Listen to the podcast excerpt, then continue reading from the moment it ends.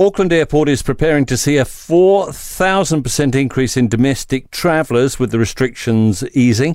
First flight out goes in about 10 minutes, Jetstar to Wellington. So, General Manager of Operations Anna Cassels Brown is with us from the airport this morning. Good morning. Good morning.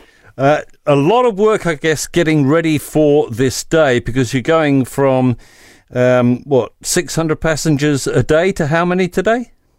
Well, 600 departing yesterday uh, to over 10,000 today. So, uh, yes, Whoa. definitely zero to hero in a very short space of time.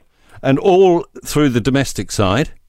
That's right, that's domestic numbers, and the team have been uh, on deck since uh, very early this morning. The terminal doors are open, and uh, at 6 a.m., we have our first Jetstar flight departing, and uh, about 19 flights between uh, 6 and 8 a.m. Practicalities. What is it going to be like going through the terminal?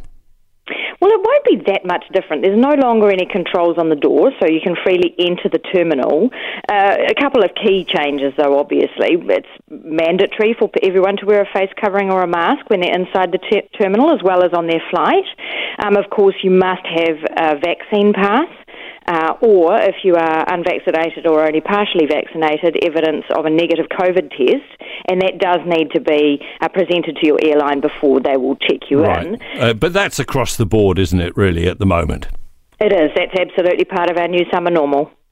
Okay, when do you think you'll be able to crank up international? Because that's the that's the money spinner, isn't it, for the airport?